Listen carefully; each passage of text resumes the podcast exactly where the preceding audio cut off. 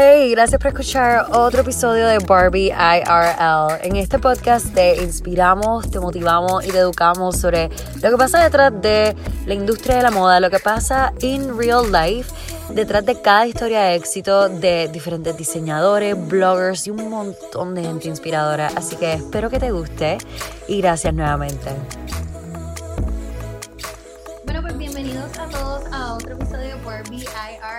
Episodio 8 del Season 2 y hoy estamos con Lisette Calveiro y estoy sumamente emocionada por esta conversación porque Lisette lleva como cuatro años o más siendo influencer slash creadora de contenido full time. Sus canales se enfocan primeramente en dinero, negocios y consejos de mercadeo para influencers. Algo súper interesante de Lisette es que ella anteriormente fue directora de Influencer Marketing en Ogilvy, una de las agencias de publicidad más grandes en el mundo, y también tiene más de ocho años de experiencia en las relaciones públicas y marketing digital. Su expertise son, obviamente, redes sociales y marketing de influencers, y también se ha desempeñado como portavoz bilingüe, perdónenme, eh, con más de 12 apariciones en estaciones como Today Show, Insider, Telemundo, NBC y más. Y su experiencia en la industria como influencer se ha cubierto en publicaciones nacionales como Forbes, Business Insider, Cosmopolitan, and I can, and I can keep naming a few, but just to let you guys know, esta conversación va a estar súper buena porque para todos aquellos que quieren ser influencers full time, this is the conversation you need to be in today. Así que gracias, Lisette. Estoy súper emocionada porque estás aquí. Muchas, muchas gracias. I mean, la mejor introducción que me has dado. Like, wow. Oh my God, thank you. Um, no, muchas gracias. I mean, yo empecé mi carrera, como dijiste, en relaciones públicas y me acuerdo que en el 2012 fue mi primer trabajo en una agencia. Lo que hacíamos era pagar a mommy bloggers, como 50 pesos para que hagas un post sobre nuestra marca y ver cómo ahora ha crecido influencer marketing. como 7 billones de dinero en la industria y todo eso. es muy emocionante para mí ver cómo ha crecido todo y ahora tener como, yo digo, two lives en la industria, que hago mi contenido como creadora, pero también consulto en esta industria. Nena, sí, qué emoción. I can't believe that you've been there so long. Cuéntame un poco de tu experiencia trabajando con esta agencia grande.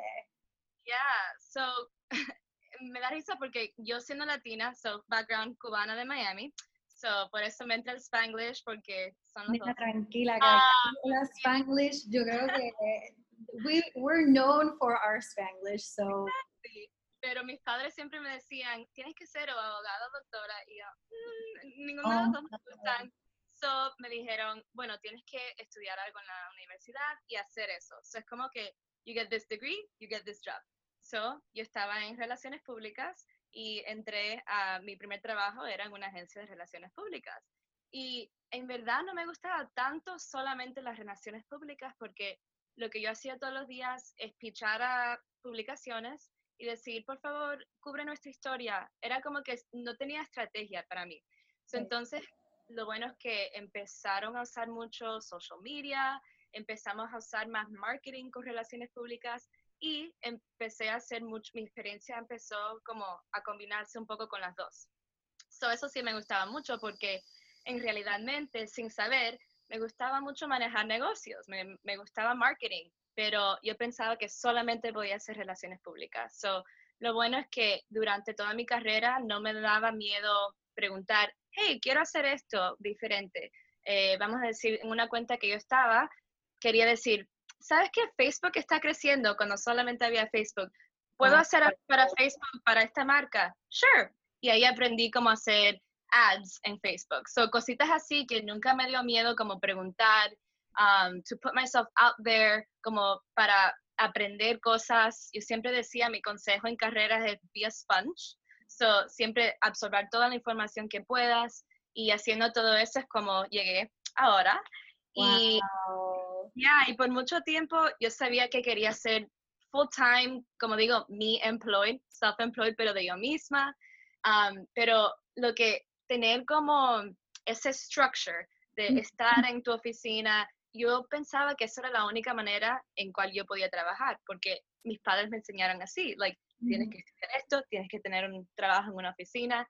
Y no es que uno, no es que tiene, trabajar en una oficina es malo, pero para mí no era. So, ah, me, daba mucho, me dio mucho como emoción poder hacer mis cosas como yo las quería hacer y update, mis padres le encantan lo que hago, so it's fine now.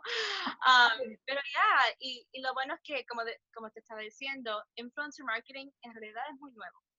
Um, so, lo bueno es que por los últimos dos o tres años en agencias yo estaba haciendo solamente influencer marketing, ya no era relaciones públicas o social media, era influencer marketing, que en realidad tiene como tiene impacto en las dos. So, por ejemplo, si estaba trabajando con un influencer que es muy grande, a veces le podemos poner al frente de publicaciones como un, portavoz. Eh, si estoy trabajando con un influencer, um, como, como un grupo de influencers, estoy trabajando con el equipo de social media y estamos haciendo una campaña para que la marca pueda hacer cosas en sus canales mientras los influencers hacen cosas en sus canales. So, trabajando todo como muy integrated, todo muy en, en equipos y ya, me gusta mucho hacer eso. Pero ahora, hoy en día, um, lo que yo digo es que soy consultora, creadora y entrenadora um, digital porque estoy en realidad, en realidad haciendo las tres cosas. So, como consultora, trabajo, como decimos, freelance con algunas marcas que necesitan lanzar campañas de influencer marketing y a veces no tienen a especialistas en su compañía, que es algo que también quiero hablar sobre eso, porque influencer marketing mucha gente piensa, oh, le voy a mandar a unos creadores o influencers un, un, t-shirt y ya, estamos listos. no. Sin ninguna estrategia fuerte detrás de eso. Y eso es algo que me encantaría que elabore un poco más, porque yo sé que hay muchas marcas emergentes ahora que nos están escuchando en este podcast y que yo estoy segura que necesitan entender cuáles son las mejores estrategias o las mejores practices para poder trabajar con una influencer y poder llegar a audiencias mucho más grandes. Ajá. Y lo que pasa es que muchas marcas piensan como, como yo digo, muy transactional, que te doy esto tú me haces esto. Y no es así, porque tienes que, y también digo lo mismo a los creadores, no puedes nada más ir a una marca y decir, quiero hacer un post para ti y ya.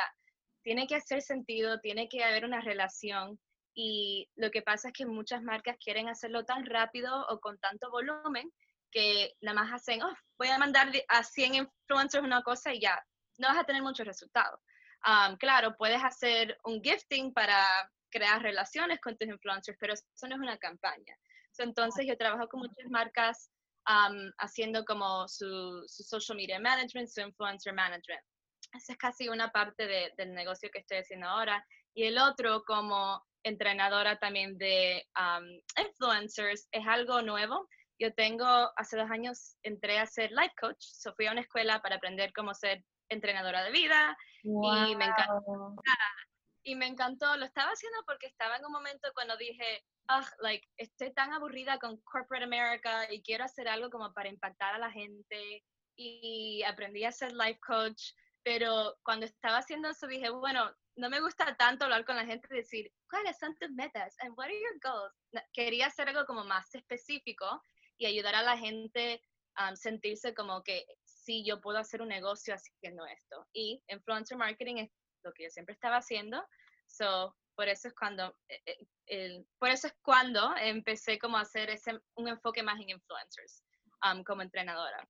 So, um, pero ya, y, y lo que me da mucha emoción es que siempre tenía, again, miedo a hacer mi propia cosa o ser freelance porque me enseñaron tanto que para tener structure, para tener como seguridad, tienes que estar en una compañía, en una compañía solamente y 9 to 5 y no es verdad, tú puedes hacer lo que tú quieras. Y si es estar en una compañía, cool, puedes hacerlo también y al lado tener tu propio canal y poder hacer tu hobby, poder hacer tu hobby, convertirlo en un negocio. So, yeah. Y yo me imagino que también lo de life coach se aplica muchísimo a lo que tú haces every day as an influencer. So, ¿me quería hablar un poquito más sobre eso? Ah, so, um, cuando aprendí sobre life coach, y era un año de como escuela, pero online, y lo que te enseñan es que todo el mundo tiene las respuestas que ellos están buscando, pero no saben cómo sacárselo de la mente. So, tú como coach tienes que hacer las preguntas, tienes que guiarlos para que ellos puedan darse las respuestas que están buscando. Por ejemplo, mucha gente viene y dicen, ah, no tengo, I don't have a direction in life. Y entonces tú empiezas, okay, let's talk about this. Tell me a little bit more about. Y entonces empiezas a hacer preguntas y la gente dice, wait, I know this. Y you're like, sí, like, you know that. so, me, me gusta mucho porque no me gusta como dar um, consejos como blanco y negro, porque yo pienso que todo el mundo es diferente. Claro. So, como coach, tú estás ayudando a que la gente vengan, lleguen a su resultado a su manera y que todo lo que quieran hacer se aplique a su estilo. So, no te voy a decir, para empezar un negocio, haces ABC. Hablamos y les ayudo mucho. So, um, ya, eh, de verdad, y también en mi contenido, mucho de lo que escribo, tengo como mis, mis buckets, mis pillars. Uno de esos es personal development, que es como ayudando a la gente a pensar un poquito diferente. Por ejemplo, la semana anterior o esta semana escribí sobre um, action creates confidence. Y es como que muchas veces la gente se sienten ahí como que eh, pensando, no teniendo como confianza, confianza en uno mismo o dicen, oh my God, um, no, no, me siento, no me siento mejor que ella, pero cuando tú empiezas a hacer cosas, o so action, empiezas a sentirte mejor sobre ti mismo.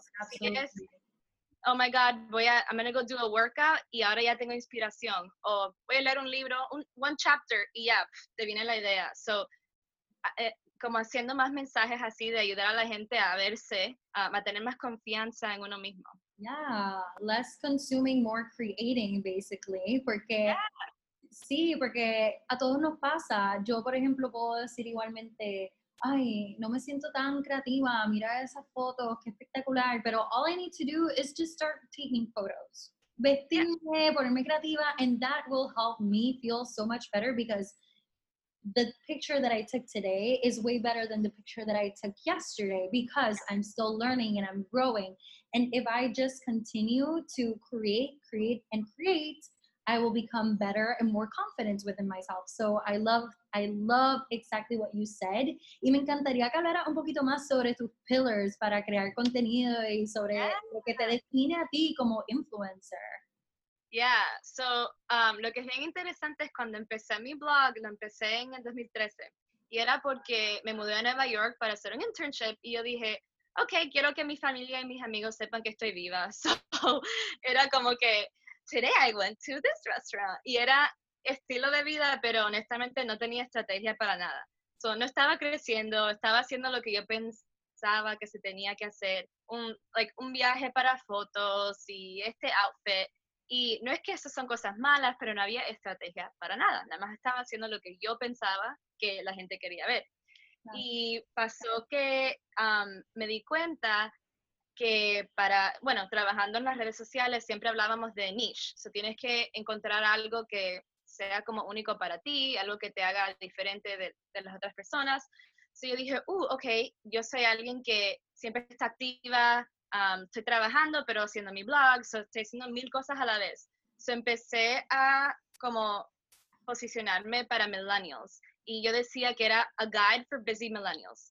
So, si tú querías viajar, but you're busy, here's a four-day trip and how you can take it. So, haciendo el contenido que me gustaba, pero enfocándome a millennials que tenían mucho trabajo, pero querían tener las dos vidas, estar en la oficina, pero ir a happy hour, y hacía mucho como así, super fun.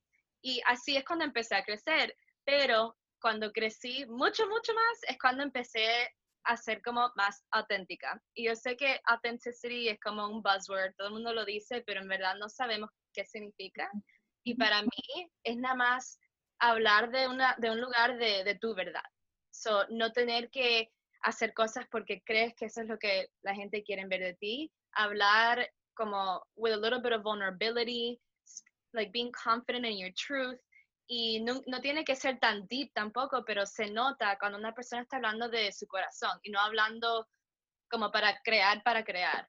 Um, y con todo eso me di cuenta que las historias que mi audiencia quería mucho era sobre mi carrera, sobre dinero, porque hablé mucho sobre debt and eh, cuando me gradué del colegio, I had a lot of debt and I had credit card debt and I came out and was like, I had like $10,000 of credit card debt and I paid it off, but like, I'm just to admit it.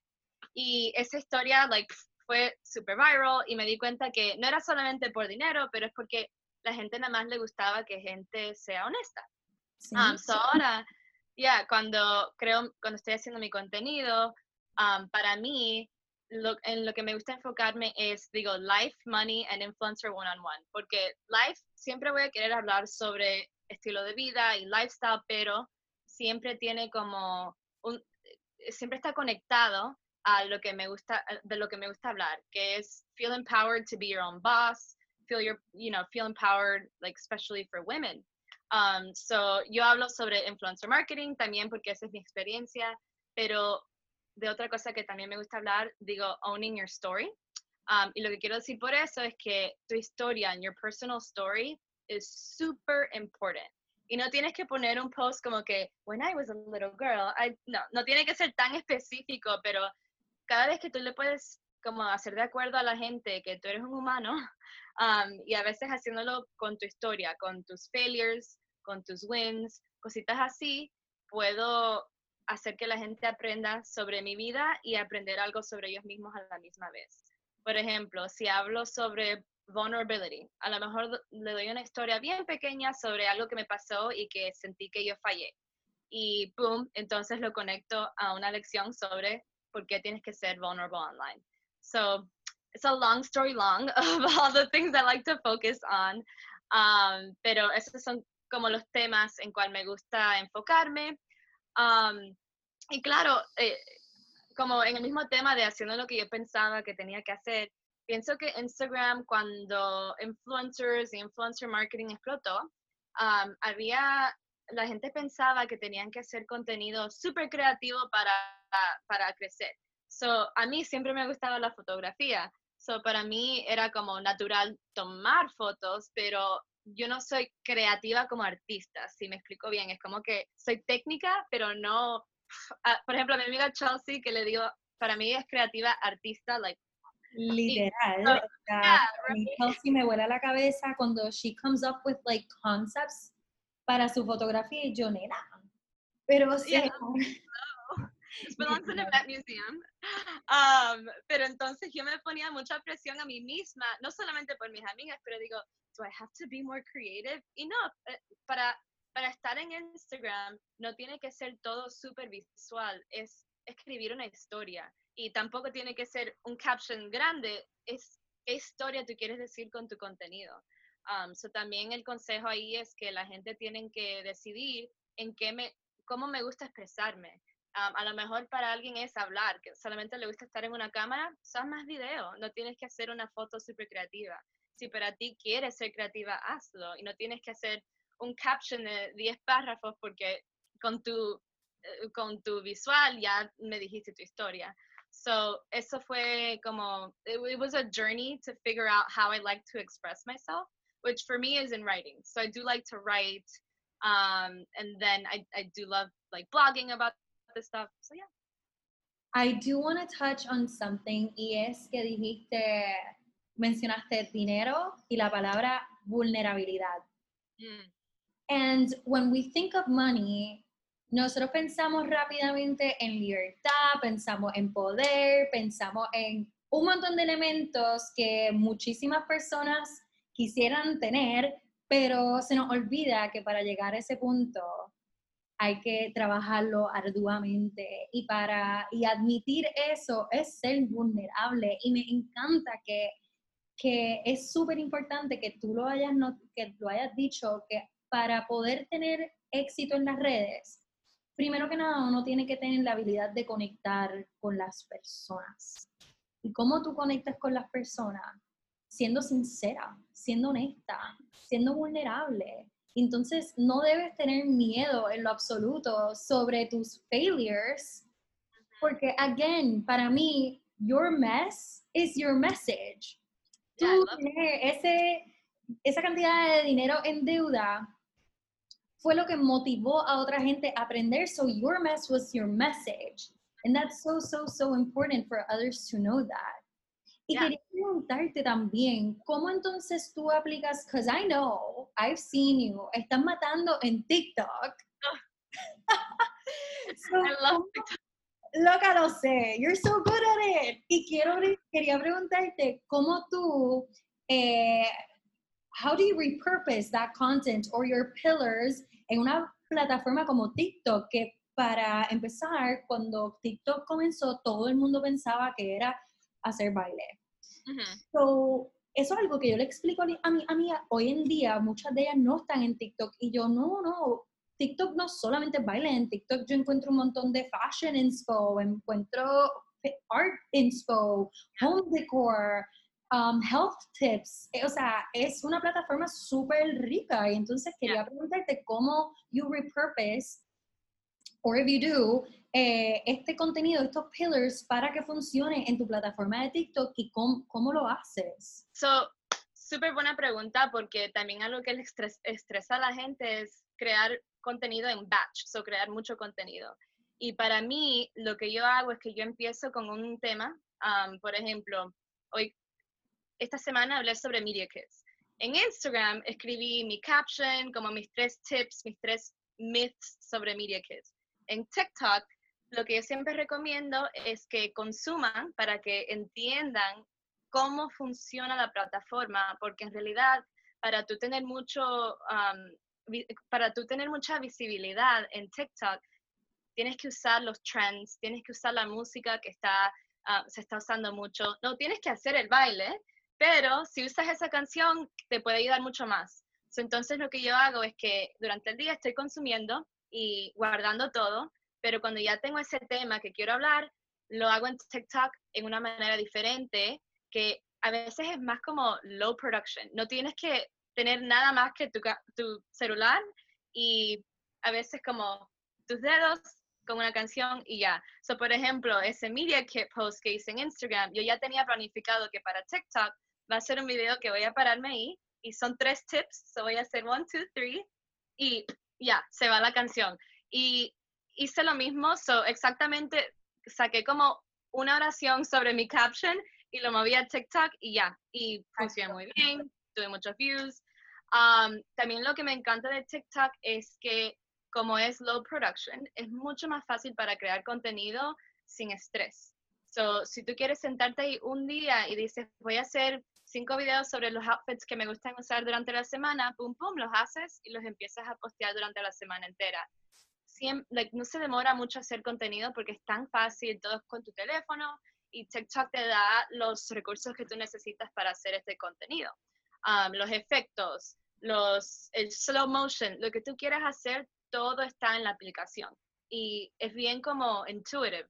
So, tú sabes exactamente dónde tienes que ir para buscar estas cosas también lo que me gusta es que TikTok le da la oportunidad a cualquier persona tener visibilidad, no importa cuántos seguidores tienes. Eso Ya, por ejemplo, mi primer video que fue viral, que llegó a 100, ya, era como 100 mil views, eh, yo tenía como 50 seguidores cuando eso pasó. y era que yo estaba en, en Bali y había una, era un paisaje bonito, tomé un video, 15 segundos y lo puse, se me olvidó. Cuando vi mi teléfono tenía 100 mil likes and views and I was like, what? Um, so eso me gusta mucho que dan oportunidad a cualquier persona. Um, y con eso, uh, si tú te enfocas y, y eres como consistent en el tipo de contenido que estás haciendo, así es cuando tú vas a ver mucho, mucho suceso en TikTok. Um, por ejemplo, si te gusta mucho beauty, si todos tus videos son de beauty, vas a tener mucho, vas a, te van a entrar seguidores más rápido que hacer solamente bailes. Porque lo que pasa es que cuando la gente está consumiendo TikTok, no están viendo su feed, están viendo el como discover. Ajá, están viendo lo que el algoritmo piensa que tú quieres ver. So, si tú eres un, un consumidor y te gusta perritos y house tips, eso es lo único que vas a ver. So, para que alguien te encuentre, tú tienes que estar haciendo dog tips o house tips. Um, so, tener un poquito más de especificidad en TikTok y más consistency en lo que estás creando va a ayudar mucho. Um, y también lo último que yo siempre digo es que si quieres tener um, éxito en TikTok, tienes que tener contenido que inspira, um, que educa o que te entretiene, porque esos son los tres tipos de videos que um, tienen como más éxito. Totalmente. Y también te quería preguntar, ¿qué tú le dirías a las personas que, por ejemplo, they feel like they're good on so many topics? ¿Por qué pasa? Por ejemplo, eh, mi novio me dice como que, ay, yo no sé si hacerlo solamente de fotografía o solamente hacerlo de, de mi travels. Y yo, bueno, pues intenta las dos cosas. Y entonces, obviamente, la que te esté proveyendo más views constantemente, focus on that. Pero quería, obviamente, confirmar tu teoría contigo, because I'm not the TikTok expert. Yeah. No, exactamente. Um, TikTok es un lugar bien perfecto para experimentar y ver no solamente qué te trae más views, pero qué te gusta hacer. Um, porque, y puede, como tú dijiste, hay gente que le gusta muchos, muchos temas. So, si a ti te hace muy fácil hacer los videos de travel que están funcionando, sigue. Eh, cuando yo empecé a TikTok tenía mucho eh, contenido muy diferente. So, tenía bailes, tenía, por ejemplo, de mi perro, me encanta hablar sobre mi perro, mi TikTok está lleno de perros. me, también mi novio, videos con mi novio chistosos y también eh, mis tips como de social media y de influencer. Y en realidad los tips tenían más, eh, no, no como éxito por los números, porque, por ejemplo, el video primero, eh, mi primer video que se fue grande era de travel, pero eh, más, con más consistency, tenía más views en esos videos. So, cuando tenía, vamos a decir, 100 seguidores, los de tips siempre tenían como 500 views. Y yo, uh, so, solamente porque un video fue viral, no es que quería enfocarme en eso para siempre. Es, ya, tienes que ver cuáles son los videos que siguen teniendo como un éxito consistente. Eso es un súper buen punto porque eso les pasa a tanta y tanta gente que de momento un video se les va súper viral, llega como a los 2 millones de views y tú dices como que, ok, pues maybe esto es lo que todo el mundo quiere ver. Y entonces sigue haciendo exactamente, replicando, ¿verdad? Porque la teoría es, cuando estás en Instagram, como que, oh, pues si, un contenido, si hay un tipo de contenido te está yendo bien, you should double down on that. Igualmente, estás haciendo contenido para YouTube, pero yo creo que todavía esta plataforma es como bien interesante, pero, ¿verdad? Como para entender, pero creo que la clave está en lo que dijiste. La clave es en cuáles consistentemente, no me los, los que proveen más, pero los que consistentemente siempre le, le van bien. Y no tiene que ser un números que outperforms, ¿verdad? Extraordinariamente, pero que consistente te esté yendo súper. Así que gracias, porque eso también lo voy a aplicar yo de ahora en adelante.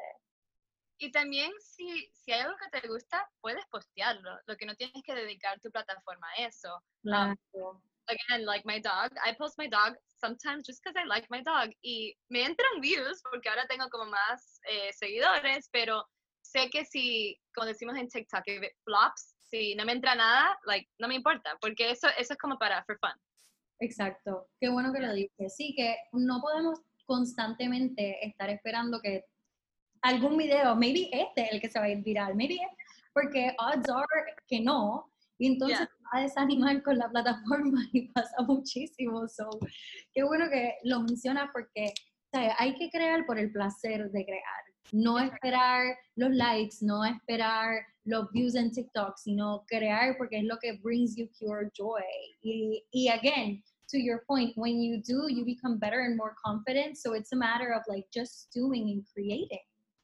Just keep going. Um, y también si te sale un video viral super random, lo bueno es que si tú tienes ese consistency, cuando la gente va a tu perfil porque te contaron por un video viral, pueden ver, ah, mira, ella se enfoca en esto, le voy a seguir, like, I like her. Um, y eso me pasó, por ejemplo, para mi aniversario, hice un video sobre yo y mi novio, como que, how we met, like, yo no pensaba que iba a ir viral, pero fue viral. Um, pero la gente que me siguieron era la gente que estaban interesados en influencer marketing, social media tips. Y lo sé porque me mandan mensajes. I mean, eso también me encanta de TikTok. Mi audiencia en Instagram ha crecido mucho por TikTok.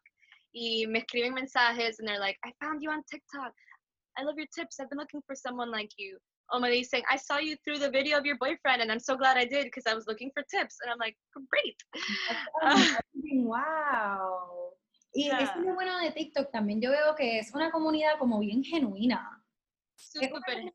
Súper genuina, ¿verdad? Como que yo veo que la gente está como bien animada a seguir creando, aprendiendo, a conectar. Y eso es algo que me gusta muchísimo. Que no se nota tanto la competencia, sino que se fomenta el elemento de comunidad. So, para todos los que todavía estaban dudando si empezar TikTok, la contestación es definitivamente empiecen a hacer TikTok. Y otra cosa que quería hablar Sí, es fun. Y otra cosa que quería hablar contigo que no hemos tocado el tema yet son sobre tus plataformas en las que estás trabajando, lo de Influencer Money Talks, que para mí es algo súper, súper interesante que también muchísimas personas que nos están escuchando hoy se pueden beneficiar de todo el conocimiento que estás empezando a proveer en la plataforma. Y también sobre tu otra plataforma, Influence Impact. Yes. So, ¿Nos quieres hablar un poquito más sobre ella? Yeah, yeah, súper emocionada por eso. Um, bueno, en mi experiencia en las agencias, lo que me di cuenta es que estamos muy lejos a tener un industry standard. Total. Eh, en pagar a los influencers en las estrategias, no hay como un, un, encyclopedia de influencers, no lo hay. Um, siempre estaba trabajando, yo soy bien, bien como analítica, me encantan los números, y yo siempre decía, we have to create an industry standard, a calculation, and like, no pasó. Um, again, failure, but I loved it because I learned. Um, y entonces lo que, lo que sí sé que trabaja es tener, es tener más transparencia sobre la industria. So, por eso es que a mí me encanta hablar sobre el tema porque hay muchas marcas, hay mucha gente como yo en agencias que no les dan consejos a influencers, so es como que no sé qué hacer como influencer, cómo cojo um, un brand partnership, no sé. So, queríamos hacer el Influencer Money Talk, es algo que yo y mi amiga Chelsea abrimos y la meta era que queríamos añadir esa transferencia en los pagos.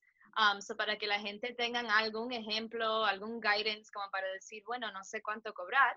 Um, so hace unos meses yo hice un formula sheet que es como un rate uh, formula que tú puedes ir y decir, where do I start? Um, y le doy como unos elementos que yo como brand usaba para pagar a los influencers. So muchas veces yo no les decía a los influencers como que, hey, te voy a pagar XYZ para este proyecto, yo les preguntaba a ellos cuánto tú quieres cobrarme. Y a lo mismo, cuando ellos me decían un número, yo sabía en mi mente, bueno, eso es mucho o not enough. Y cuando es not enough es cuando yo les añado, yo les doy más proyectos. Se los digo como que, why don't we do three posts instead and I'll pay you this much? Como para decirle, like, you deserve more, pero sin decirle para atrás como que, I'm going to give you like 200 extra dollars just because se lo digo, you know what, I'm going to add another post and give you $300 more. And then that way I feel like I'm paying people fairly. Um, pero not enough people were talking about it. So lo que estamos haciendo es que um, proyectos de Chelsea también un grupo pequeño de nuestros contactos pusimos ejemplos de campañas, cuánto nos cobraron. No ponemos las marcas por privacidad, pero um, nada más para que la gente sepa cómo pueden cobrar a las marcas dependiendo de la campaña. Por ejemplo, hay una, una campaña que era de video y escribimos en el caption como que, hey, cuando alguien te pide video tienes que cobrar mucho más para eso porque eso te toma más tiempo. O, hey, esta campaña me pidió seis meses de exclusivity. ¿Qué significa eso? Significa que no puedo trabajar con otra marca por seis meses. Ok, tienes que cobrar mucho más. Um, so lo que queríamos hacer es usar ejemplos reales, porque sí son ejemplos de gente de verdad, y enseñar cuánto tú puedes cobrar a, cobrar a las marcas. y ojalá que algo como una comunidad así pueda ayudar a que la gente, eh, tú sabes, tengan algo para un reference para cuánto cobrar a las marcas. Total, I agree, porque hay muchas personas, hay muchos influencers, hay muchas eh, personas que tienen sus cursos que siempre dicen como, esto es lo que se debería estar cobrando. And it's always a very vague, como que gray area. So que me encanta que te hayas taken the bull by the horns y decir, you know what? There is a gray area. But this is money that we're talking about. So it shouldn't be a gray area. It should be sea, es esto por tanto, esto por tanto y esto por tanto. Así que me encanta que te hayas ¿verdad? tomado la responsabilidad porque ya tienes conocimiento sobre esto, eres experta manejando dinero, eres experta trabajando con influencers y que hayas creado una plataforma para que funcione de guía, que cabe mencionar dentro de los Estados Unidos, ¿verdad? De cuánto se debe estar cobrando por cada, no solamente post, pero igual como tú dijiste, si la marca quiere eh, no solamente el post que tú lo publiques en tu página, pero también lo quieren usar en sus redes sociales, quieren, quieren meterle chavo a ese post para que sea un ad, quieren también usarlo eh, para campañas de mercadeo durante todo el año. Entonces, hay cosas que quizás no consideramos, no se toman en, en consideración durante la comunicación y muchas veces el influencer es el que pierde también me emocionaría muchísimo aprender más sobre el tema. ¿Y alguna vez has pensado crear un curso? Porque para mí, yo lo que quisiera es como tener un deep dive understanding de todos estos temas, porque, again, it's like a very big conversation que, tú, que uno tiene siempre con diferentes influencers que venden su curso. It's like a little section, a five minute talk dentro de todo el Creative eh, Content Course. Y entonces me quedé todavía con la duda, me quedé todavía no sintiéndome como experta. So I would love for you to start. Obviously, no pressure, ¿verdad? Pero. Oh, I think you asked because I am making something. Um, so I've actually, that's what influence the impact is. And lo que pasa es que como coach, yo quería hacer un programa como un mastermind. Like, yo he hecho mini workshops y como tú dices, en dos horas no te puedo decir todo lo que necesitas saber. También hay cómo hablar sobre pago, pero también tengo que enseñarte cómo pitchar. También quiero enseñarte cómo no solamente um, like rely on brand partnerships. Like quiero enseñarte cómo hacer más, cómo hacer tu propio producto. So, um, cosas así. So, Influence to Impact um, lo voy a lanzar en julio. Uh, doors will be open. Pero el punto de eso es crear un curso más extensivo. Um, so estoy decidiendo si lo voy a hacer o 8 o 12 semanas. Like, it's to wow, be. Intense, um, yeah, y no va a ser curso como que, like, go to Teachable y haz tu homework. Va a ser cada semana, tenemos una llamada y voy a, a trabajar con la gente y les voy a ayudar a, a hacer sus propias estrategias para que ellos salgan de ese curso y empiecen a hacer dinero como influencer fácil. Um, pero también le llamé Impact porque pienso que una duda que mucha gente tiene es que, oh, soy muy pequeña o no tengo una audiencia grande y en realidad eso no es lo que las marcas están buscando hoy en día. Ellos están buscando a creadores que tengan contenido muy bueno um, y no tiene que ser professional todo, pero que el contenido tenga intención, que tenga, like, that it's relatable Um, y para eso tienes que tener una comunidad bien fuerte, tienes que tener una audiencia que te respeta, que tú le estás impactando la vida. So, lo que quiero hacer es, te voy a enseñar cómo hacer un negocio como influencer, pero también quiero hacer que tú tengas impact in yourself financially and in your community.